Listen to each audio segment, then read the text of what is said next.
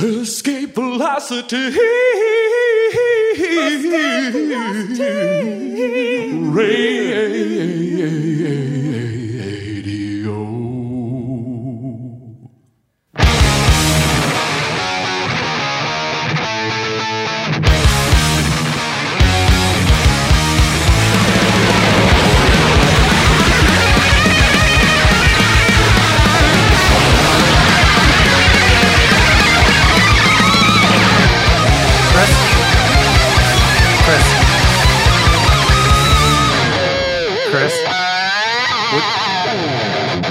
What, are you doing? Chris?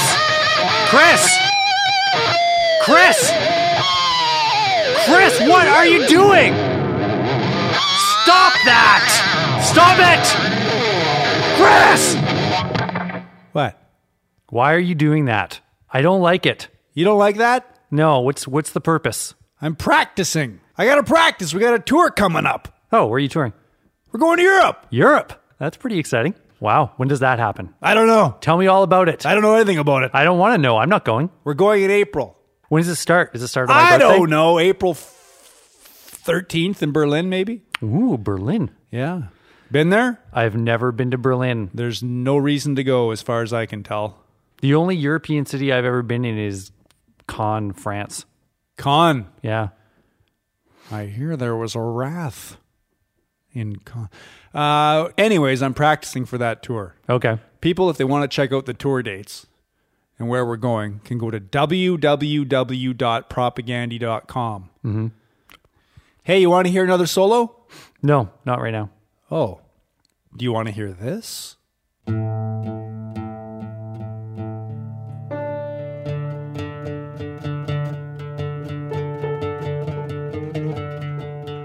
Hey.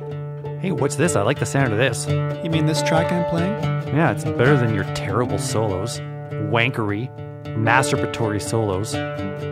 Well, Derek, this is, of course, a track from the album Duets for Abdelrazik. Hmm. Did you know that it features Stefan Christoff on piano and Sam Shalabi on the oud? Do you even know what an oud is? An oud is an alien character on the show Doctor Who. Yes, it is, and he's playing one here. No, it's one of those pear shaped guitars. Ooh. Sounds exotic. It does. Listen to it. Ah. But truly, a beautiful track. Yes, it is. It's part of an ongoing series of projects from the Montreal based Howl Arts Collective, Derek. Hmm. Do you want to know what that is? It's a collective of cultural workers, artists, and activists working for social justice via artistic expression. So it's called Duets for Abdelrazik. Who is this Abdelrazik? This is a person. Abousfian Abdelrazik, Derek, is a Sudanese Canadian currently living in Montreal who was jailed on the recommendation of CSIS. That's that's the Canadian Security Intelligence Service, our equivalent of the CIA. Essentially, yes. Right. He was jailed and tortured in Sudan with the direct complicity of the Canadian government and was later cleared of all charges Shocking. and eventually got back to Canada in 2009 after a long grassroots campaign for his uh, for his repatriation. And now the struggle, Derek, is to make sure this never happens to anybody else again. So if anybody's interested in, in how a travesty of justice can happen like this in a allegedly free country like Canada, check out the Howl Arts Collective in the show notes and read about Abdelrazik's journey. It is a harrowing tale. And check out the rest of this record, Duets for Abdelrazik, also in the show notes. Great record. Let's listen.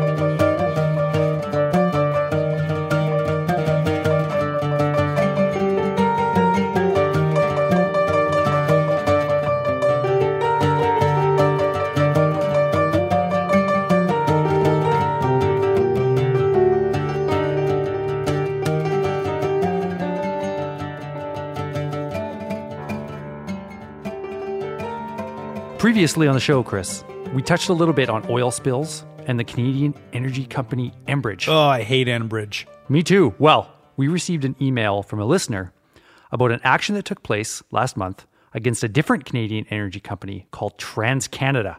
Oh, I love that one. My favorite energy company. They're in the process of building the Keystone XL pipeline extension. Have you heard of this? I have. Very controversial.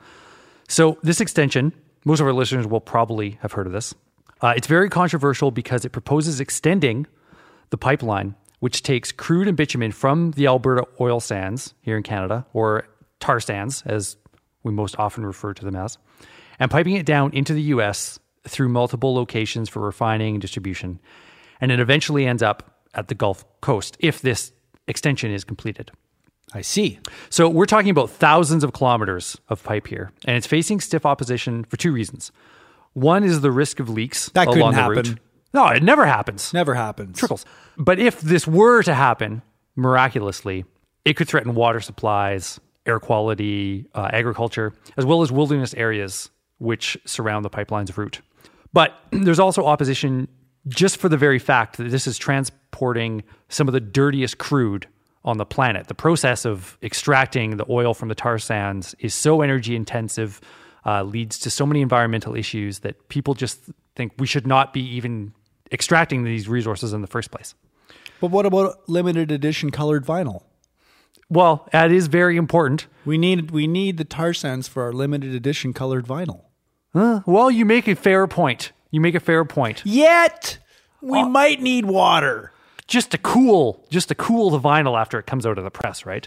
So, one of our listeners, named Matthew Almonte, he is an Escape Velocity radio listener, No. and he traveled from Florida to Texas to take part in a blockade action of the Keystone XL pipeline extension. Oh yeah. This happened in Winona, Texas on December 3rd, and he was with two others, Isabel Brooks and Glenn Collins. And they blockaded themselves inside a section of unlaid pipe as part of the tar sands blockade movement. Inside a pipe? Inside a piece of the pipe at, before it was laid into the ground. Let's take a listen to the clip. My name is Matthew Almonte. I'm here from Tampa, Florida, and I'm here in Texas blockading the Keystone XL pipeline. So, it's the first night being here in this pipe, and uh, basically, we've set up shop here. Uh, I feel it's very important for people to feel empowered to take action against resource extraction. Uh, the Keystone XL pipeline, it doesn't really serve to benefit anybody but the corporations who will reap all the profit at the expense of the communities that will be poisoned through their water, through their air, um, and it's just not right. And I wanted to plant myself in the middle of that fight against resource extraction um, because I feel it it's all really tied together. Whether it's here uh, in Texas against tar sands, or uh, in West Virginia against coal extraction, or in Pennsylvania against fracking, it's it's it's about coming together and, and, and making a stand against those who are trying to exert their influence, their power, their their corporate criminality over the rest of us. And I feel like this campaign uh, is filled with um, people from all walks of life, whether they're students or they're workers, their parents, their you know everybody that I've met here is dedicated to fighting this struggle because it is one of the most important struggles that we face today. And that's why I'm here, uh, dedicated to staying in this pipe as long as it takes to uh, to make the point that Keystone XL pipeline has no place on this planet. So what was the result of this action? They were arrested, and the work on the pipeline resumed that afternoon. But, but, don't get discouraged, Chris. This is just a small action that is part of a much larger movement, obviously. And I think it's fair to say this is a movement which we unequivocally support. Unequivocally. Unequivocally. What does that mean? I don't know. Why don't we just support it? I support this movement. just in case that means we don't support it. but no, Chris, I think the fact that we're building giant oil pipelines You and me. you and me, in our spare time when we're not doing the podcast, to transport and refine the dirtiest petroleum on the planet. In an era where there is widespread scientific consensus that emissions from these products are radically altering our climate, is fucking absurd. I agree with that statement you just made. Meanwhile, the industry shills, as you might expect, are dragging out the same old tired mantras about jobs, like this delightful little statement from TransCanada, which they released in the wake of this particular action.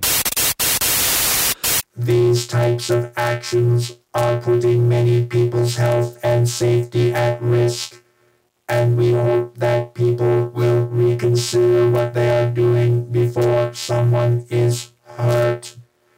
It is unfortunate these protesters are trying to keep thousands of Americans from the jobs they depend on to provide for their families. Resistance is futile. Resistance is futile. Where did you find that sound clip? Uh, that was from the nightly news. Oh.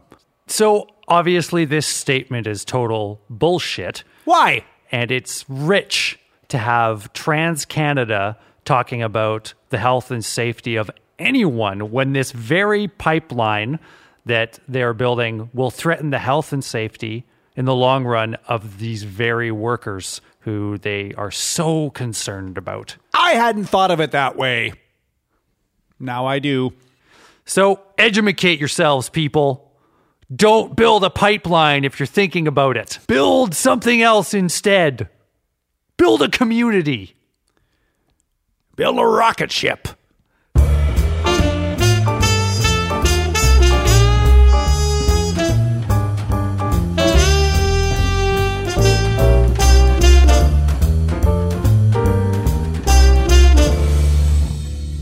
Derek, do you like comic books? I don't. I've never really read them. I had a couple when I was little, but I just liked the ads in the, in the back. Yeah, me too. X-ray specs make your muscles bigger. one of those X-ray specs, man. I never There was some girl. What's that? I never got into comic books for some reason. I tried. All my friends were, but I just it didn't appeal to me. I never did either. But you know what I do like? What do you like? I think I like graphic novels. Yeah, I've read a couple, of, Those couple are- of interesting ones. Those are comic books, right? they basically are comic books. Joe So- Sacco makes some good ones, and The guy who wrote uh, the Louis Riel book. uh, Chester Brown. Yeah. Ooh, Louis Riel by Chester Brown, great graphic novel. So we do like comic books. maybe books. we do. Oh my god, do. my entire perspective is changing right now. Hey, have you heard about this one comic book called Liberator? You know, I have because you alerted me to it. Oh, I backed it. you did. I did. You backed it on what? I backed it on Kickstarter. Because it doesn't exist yet, right? It doesn't exist yet. So they're trying to get a four issue full color miniseries of this story about animal liberation activists in graphic novel form. Is that right? I think that is correct. It looks great. The art looks great. And so they're kickstarting it to raise money to actually pay for all the costs. For Yeah. all the art. Because it looks like they actually have some legit names from the comic book world. I don't know much about them, but Me neither. they do a good sales pitch here, eh? They do. What are, what are some of those people who are involved in this comic book? Matt Miner appears to be perhaps the writer. Joel Gomez is the inker and penciler. Beth Sotelo is one of the top color artists working today, they claim. Vito Delsante manages one of New York's premier comic shops. I don't know what. Oh, he's a letterer and editor. And then Yasmin Liang is another rising talent in the comic world. These are all people involved in the production of this comic book. Well, for to back up a second, for listeners who aren't familiar with Kickstarter, this is a website where anybody can create a project which they want to have funded. A lot of them are film projects, music projects, art projects. And so you can post this project and solicit funds. Uh, and you set a goal, and people donate, but their donation is only actually charged if the project reaches its stated financial goal. And I pledged $40, dollars and that gets me all four issues of the comic book as it's completed and released. And they want to have this funded by January 31st. So you didn't add 20 bucks to that to get the propaganda package where you actually get a propaganda shirt and a record? Why on earth would I want a propaganda shirt? That is fucking embarrassing. You know, there was only one incentive pack for the propaganda shirt and it was taken. Oh, Yeah. So if this sounds interesting to you, if you like comics or graphic novels, maybe you're interested in reading one that could be, by the sounds of it, very intelligently written, very well illustrated, about animal liberationists rescuing animals, and grappling with the ethical implications. implications of direct action, direct extra legal action, Yep. something I think lots of people who are interested in animal liberation think about. Yep. Check out uh, this Liberator comic Kickstarter project. We'll have a link in the show notes. Maybe you want to fund it, or maybe you just want to watch the video, which features a kind of bad song by Conflict in it. Liberator! Derek, speaking of the internet and projects on the internet, let me ask you something. I don't like the internet. I, I don't know anything about it. Are you on Facebook? I'm on Facebook. You're a fucking sellout fucking prick. You're the one who got me on Facebook.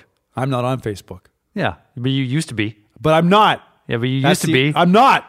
No, you know why I got off Facebook? Why? Well, first of all, because I became increasingly disappointed in people I thought I otherwise liked. Right, like me. You, particularly. Yeah.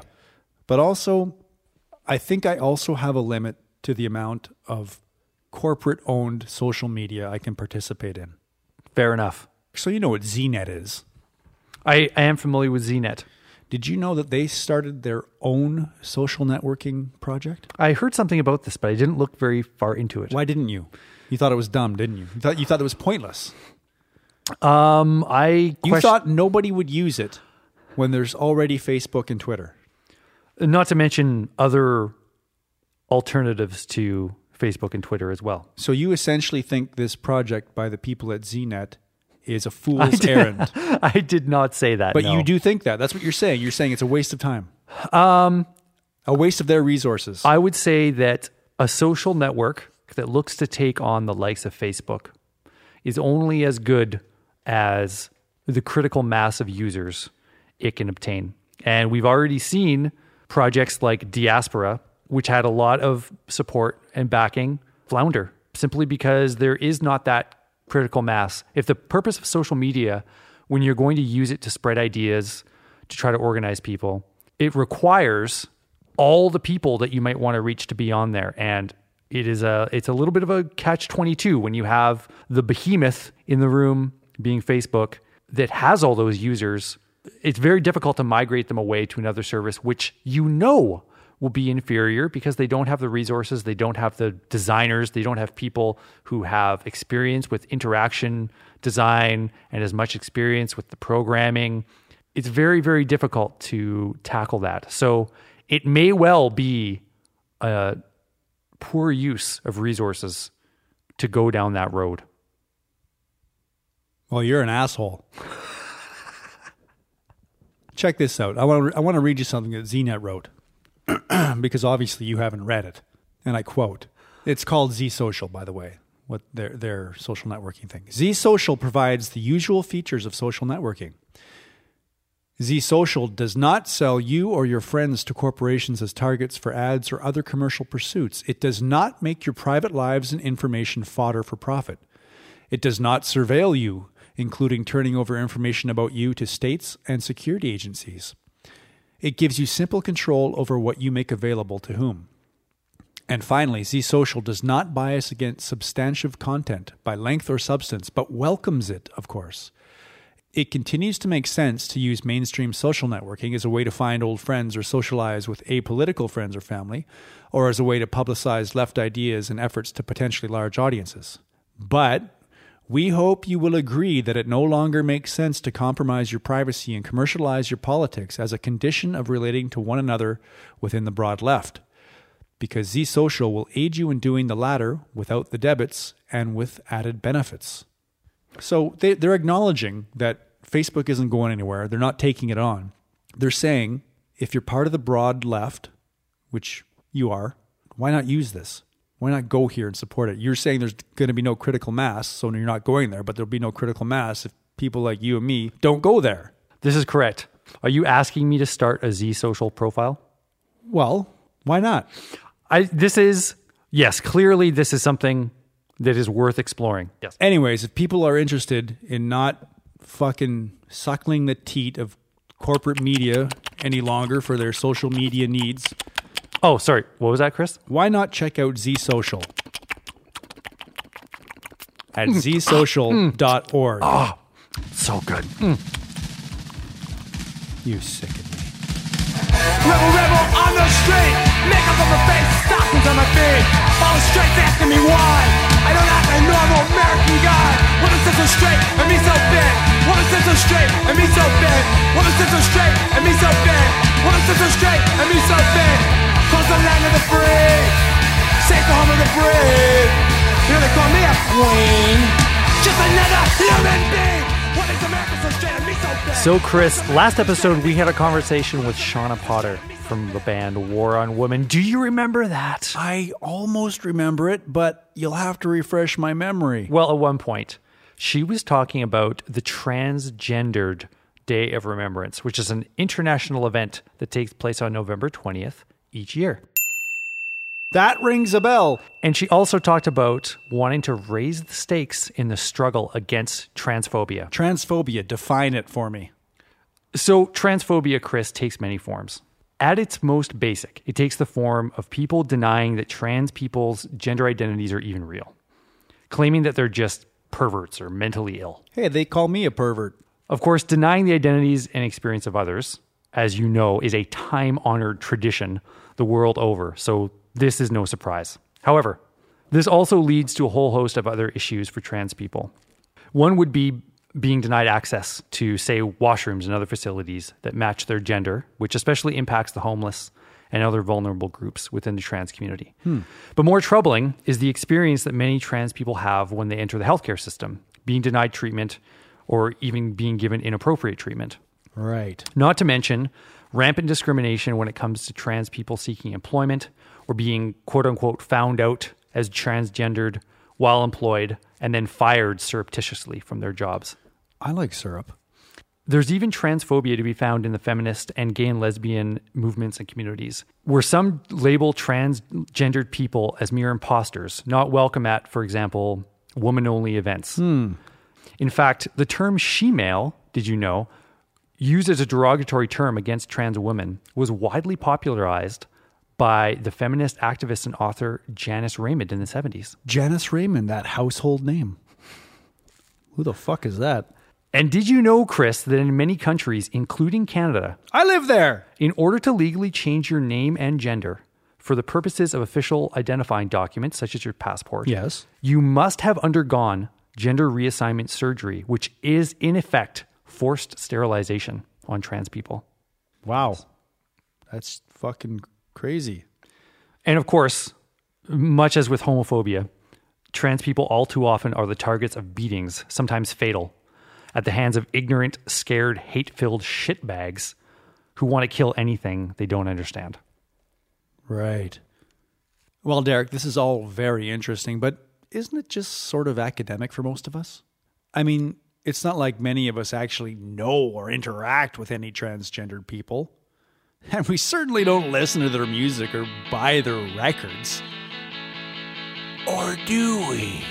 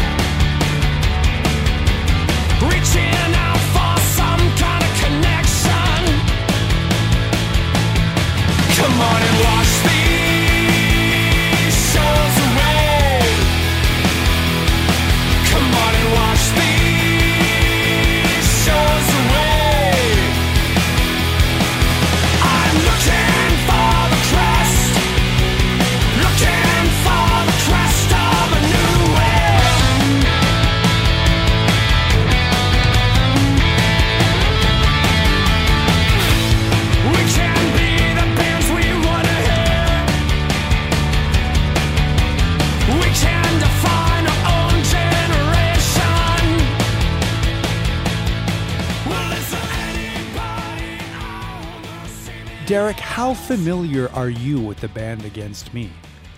If she wants to dance and drink all night, well, no one that can stop her. Pretty familiar, it sounds like. Well, Derek, up until recently, listeners familiar with Against Me would have known them mostly from their singer, Tom Gabel. Correct. But in a June 2012 interview, an explosive interview with Rolling Stone, yes, that Rolling Stone, Tom Gabel came out as transgendered, telling the magazine he would now be living as a woman and going by the name of Laura Jane Grace. That's right, Chris. I saw that on Punk News. I love Punk News. They're such good writers. So, Chris, because you are a famous person, you were able to get us a few minutes with Laura to discuss her struggle with gender dysphoria, her transition, and what's next for Against Me. I am a famous person. Yay!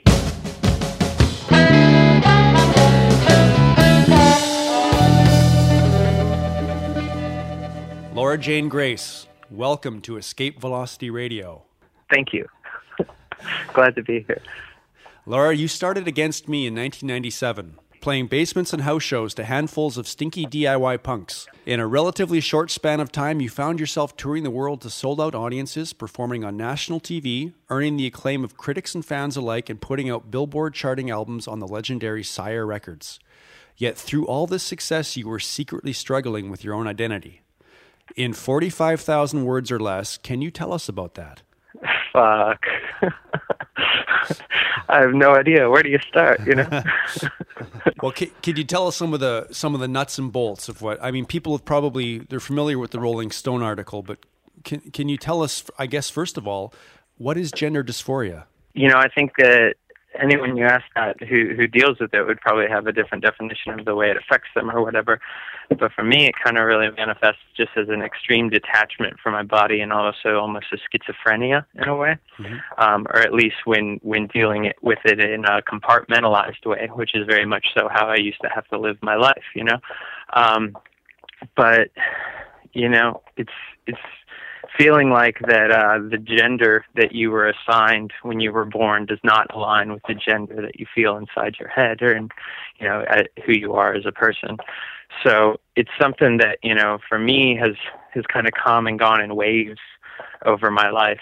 Um and when i was like 24 25 years old um i went through kind of like you know a purge moment where i kind of you know swore off all transsexual behavior or whatever and threw away all all my women's clothes or whatever and and really committed to to going on tour and doing band stuff and and really a lot of it was just about that you know it was about like okay we have this opportunity to really go and tour and and you know really work and do a lot of stuff so I really need to just eliminate as much excess from my life as possible, you know, and I just put all my stuff in storage. I didn't even live anywhere. I just lived in a hotel.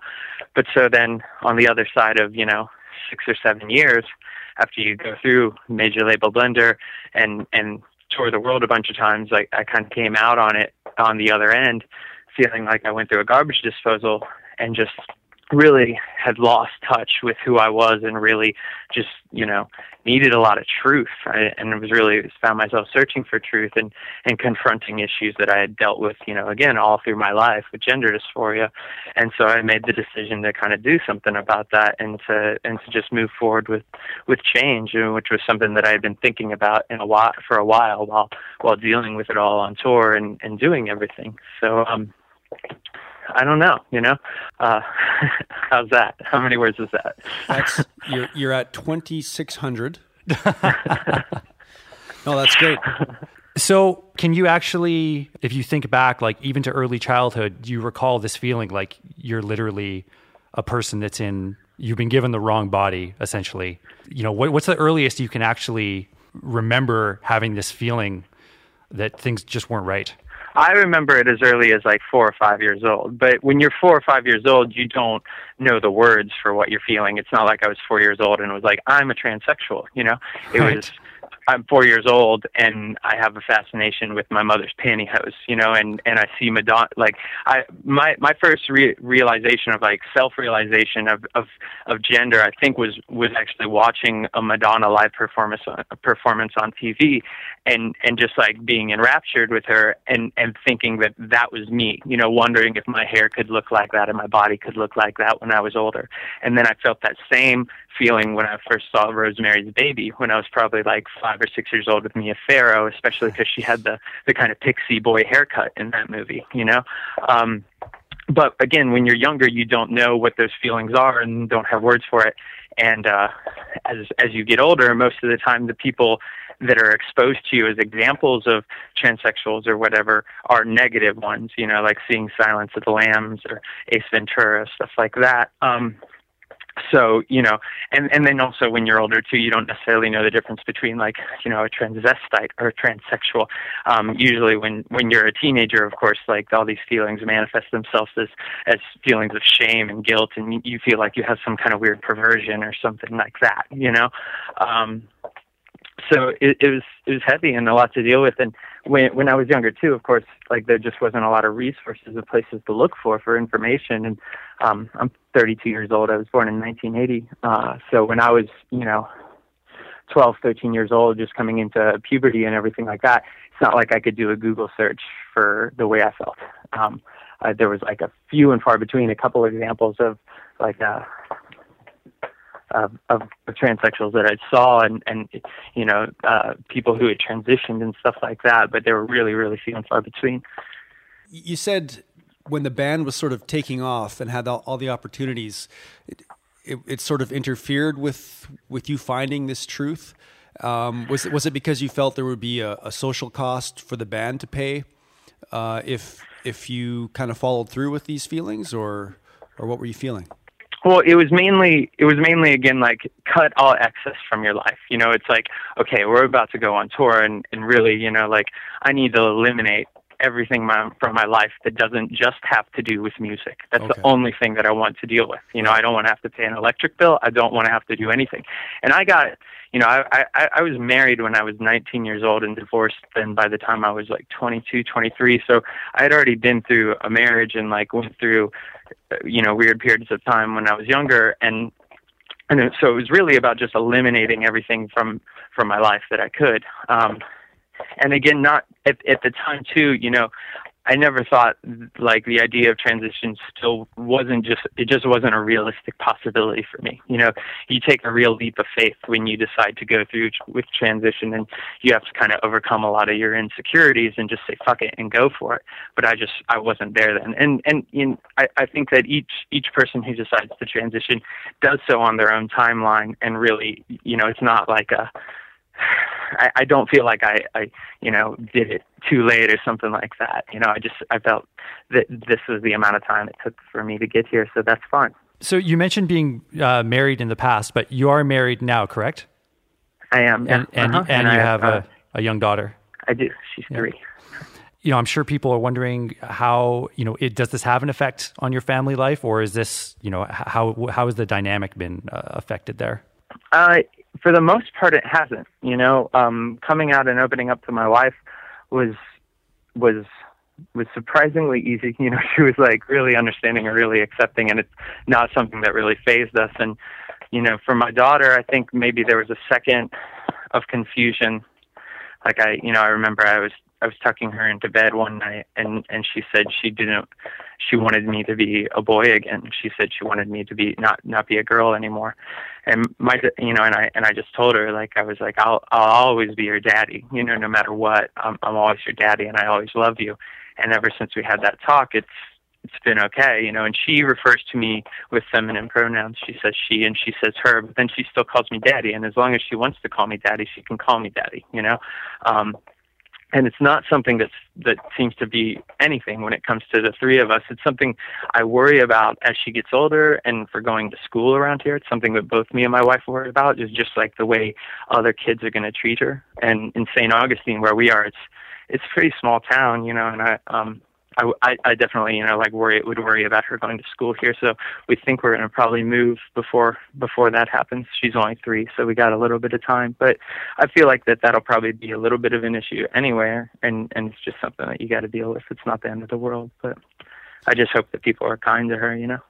Would you be moving out of the South in general, or I mean, or are you just moving to a larger city where this might not be as big of an issue for people? Well, I, I think our motivation to move it has a lot to do with just other things too. Oh, okay. You know, um, not necessarily having to do a transition or anything like that. Just uh, my my wife's from like big, used to living in bigger cities and doesn't really like small town living, which I get. You know, I'm just like I'm always on tour, and I I like it because I come back here and there's nothing happening. If it, my studio actually is, if you remember from when you were down here playing the Harvest Hope uh, Harvest of Hope Festival, Mm-hmm. it's like right across the street from that. So I'm just in the middle of nowhere. Oh, and, really? And I kind of like. Yeah, I, I kind of like that. I, I I don't really like being around people.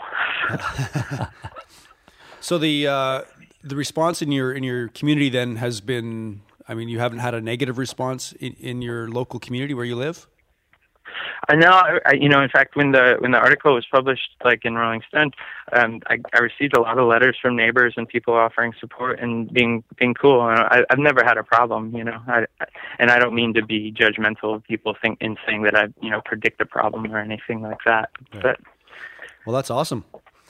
Yeah, And uh, you've received a similar sort of response from the uh, larger musical community, and it seems like it's been positive and supportive. And you think is that a fair assessment?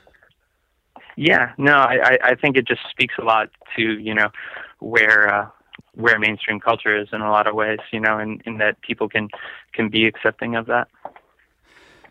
So, Laura, you spent the first 30 years or so of, of your life, you know, walking the earth uh, externally as a man. And now you've spent six months or so uh, doing the same as a woman. Is there, uh, is there any revelations there? Or can you describe that experience, you know, in, in how it's different, you know, your perspective would change or?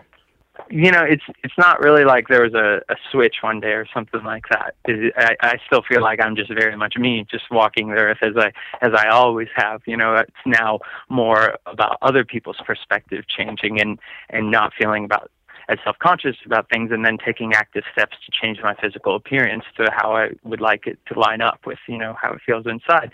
Um, so it's not like you know one day I wake up and put on a pair of pumps and I'm a different person. It's just like, you know, it's, it's dealing with something that you've been just not dealing with, I guess. So, so having that, you know, done is definitely a relief and, and you kind of are able to live your life a little lighter. And, and I think I mentioned earlier, not having to compartmentalize it because I very much, you know, in the past when, when it was something that was closeted for me, you know, I, I, I I had to escape in order to to deal with that. Like I had to go on tour and be in a hotel room or something like that, and I had to have this separate life from my family or from my friends or whatever. And I not having to do that just it takes you a lot of fucking time. Yeah, I, I guess I was thinking more specifically about externally, like how people treat you. I, like obviously, men and women tend to get treated very differently in society, and uh, as you start to transition and ex- and externally to other people become more of a woman, you know, I'm wondering how uh, people's interactions with you uh, would change. you you know it's definitely just something I'm still curious about at this point too. I don't necessarily think that most people uh, read me as female. You know, when I when I go out, I think they they read me as either either a trans or like as just some kind of like rocker dude or something like that. Um, which is which is something that's you know advantageous sometimes and something that's obnoxious sometimes too. You know. Um, I definitely would like to be read as a woman, you know, but at the same time, I don't mind being read as trans, and I have nothing wrong with that. Uh, but you know, being able to pass as like a rocker dude when you have to use the men's restroom at an airport is is okay. Right, right. Laura, I have a question here that comes from Shawna Potter of the Baltimore band War on Women. She wants to know if being on the road and in the studio so much allows you any time to connect with the, the local trans community. And I'll add a question to that. Are you actually able to connect with trans communities in in other cities when you're on tour? I've had more so time for that. I've had more more time to meet with um, with more people from the trans community on tour, just because they come out to shows and people will wait around until after the show to say hey after. And um, there's in St. Augustine, I, I don't know anyone. In in Gainesville, which is where I used to live and where the rest of the band is, which is like an hour and a half away from here, I know that there's a group of trans people who meet at a bookstore there on the first Wednesday of every month, but I've yet to be home on one of those Wednesdays. I'd like to make a trip out there. But I really, you know, I have a lot of like Facebook pen pals and, and just email pen pals from, you know, other trans girls across the world. And I've, it's been amazing. Like the amount of support that I've received from that community. You you immediately kind of have this like, you know, cosmic bond with people.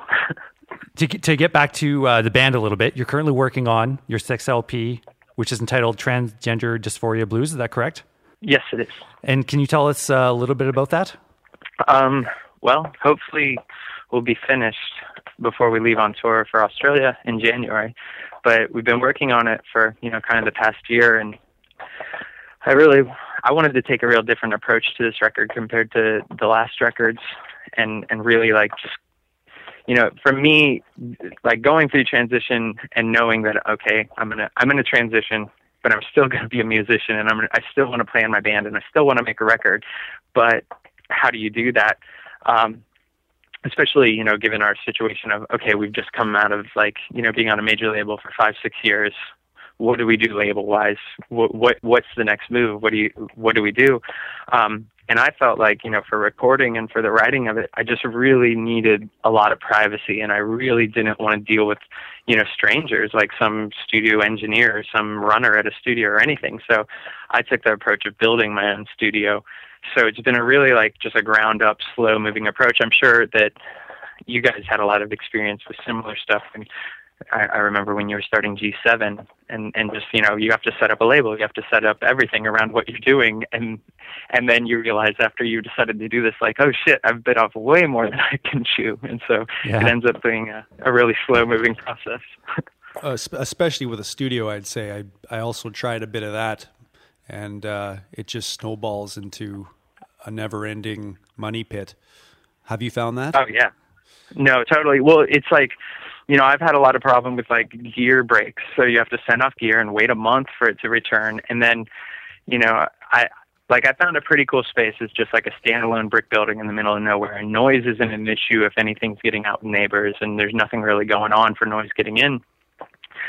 And and I'm comfortable here, but I realized after I built it, it's like it doesn't really sound good in here. Yeah. like, you know, you can't you can't hear well in this control room. I have fucking blankets hanging on the walls, you know, to try and do deflection. But it it so it you're working with that disadvantage of, of not really being able to hear, and everything's a constant work in progress. And um, you know, it, it's fun at the same time, you know, and I really do like having full on control. And I wanted to do this setup because I wanted to be able to take my time, you know, and not have to worry about like, okay, um, you know, we're going to go on tour. We have to get everything out of the studio or we're burning money by being here and not being productive. So there's advantages, but at the same time, it is a lot of work. Yeah, let me let me ask you some nerdy questions while we're on this topic that I, we can edit out if they're too esoteric for the listeners. What what do you what do you got for a console in there? Um, I have a TAC Scorpion for a console, but I've yet to really do anything with it. I had it totally recapped and rewired, um, and like the meter bridge was out, and I had that fixed. But it, so what I've tried to do with it, it doesn't really sound good, and I don't know. It's just clunky, and it's in the way most of the time. I just set a computer on it. Yeah, so you're using uh, outboard preamps. Yeah, I've got like you know um, like maybe 20 channels of preamps and, and a handful of compressors, and then just a Pro Tools rig. So I've just been recording everything in the box. And the the idea behind it was, you know, you do it this way, and then you save the money by being able to take your time, and then you can send it off to a, a studio that has a nice console, and you can have it mixed through the nice console, so it'll still get the sound. You know. Yeah, yeah. I've I've made that mistake. No, just kidding. Um, uh, I'm not saying I'm not. I have no illusions that I'm making the right choices. no, you know you know what? If you're doing it yourself the whole way, even if you've sacrificed an inch here or there, at the end you get to say you did the whole thing.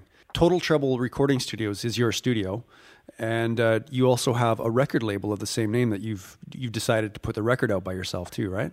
Yeah, basically, we we signed a distribution deal as opposed to going with another label.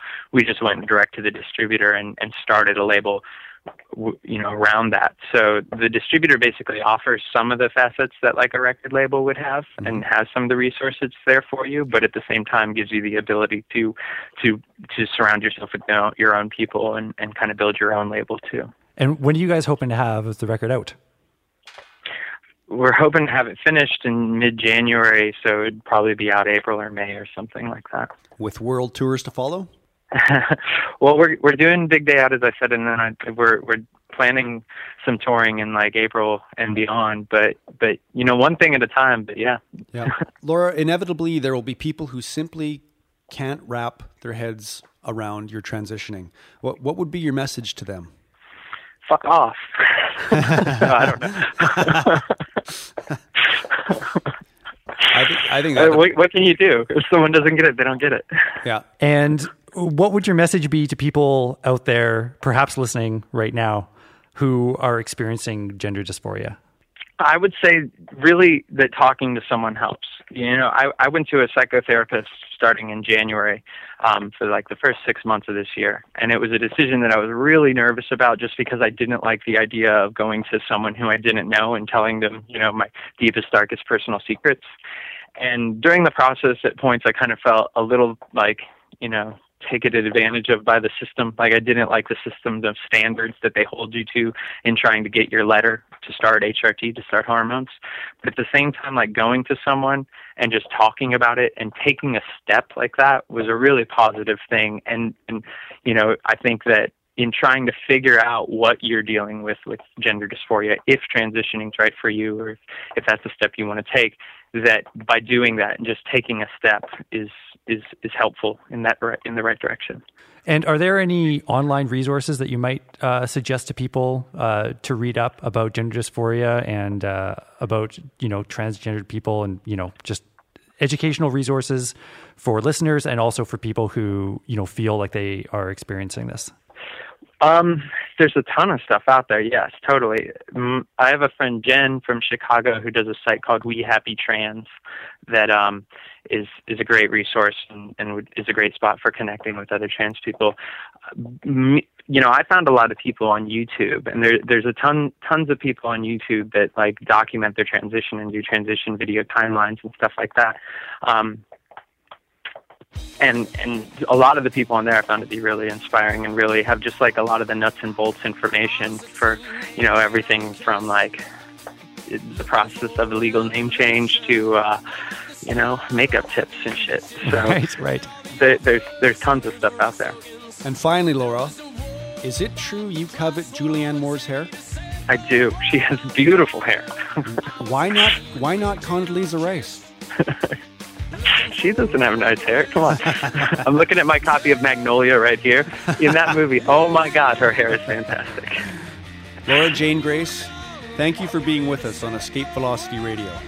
Thanks for having me.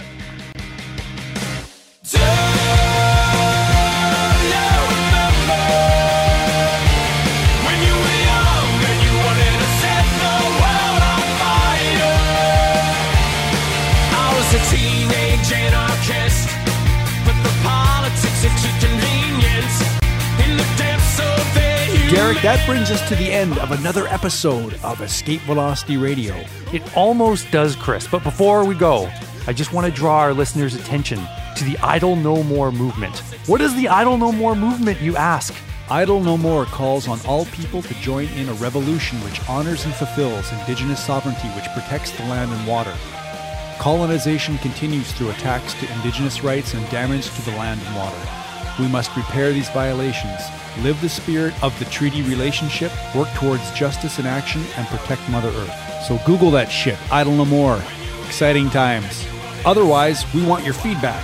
Email us at feedback at escapevelocityradio.com or leave us a voicemail at 701 213 4483. If you find yourself as a person who is on Facebook, you can visit us facebook.com slash escape velocity radio or on soundcloud at soundcloud.com slash escape velocity radio I hate both those. To listen to previous episodes and see the show notes and links to the music we play each episode, visit our website at escapevelocityradio.com. and if you are on itunes we would appreciate you rating and reviewing the show because it makes us feel very good about ourselves and that is the only reason that we are still alive here today Woo! Let's go, Derek!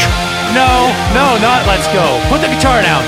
No way, man. No, put the guitar down right now. No can do, buddy. I'm on fire. Woo! Come on, man. This is not okay. Check this out. No, put it down. Okay, that, come on. That doesn't even work with the song. Totally works. Grab your drumsticks, buddy. Come on. No, I will not grab my drumsticks. This is embarrassing. You're embarrassing both of us now. What, that? You're gonna do that? sounds awesome. That doesn't work at all. Totally works.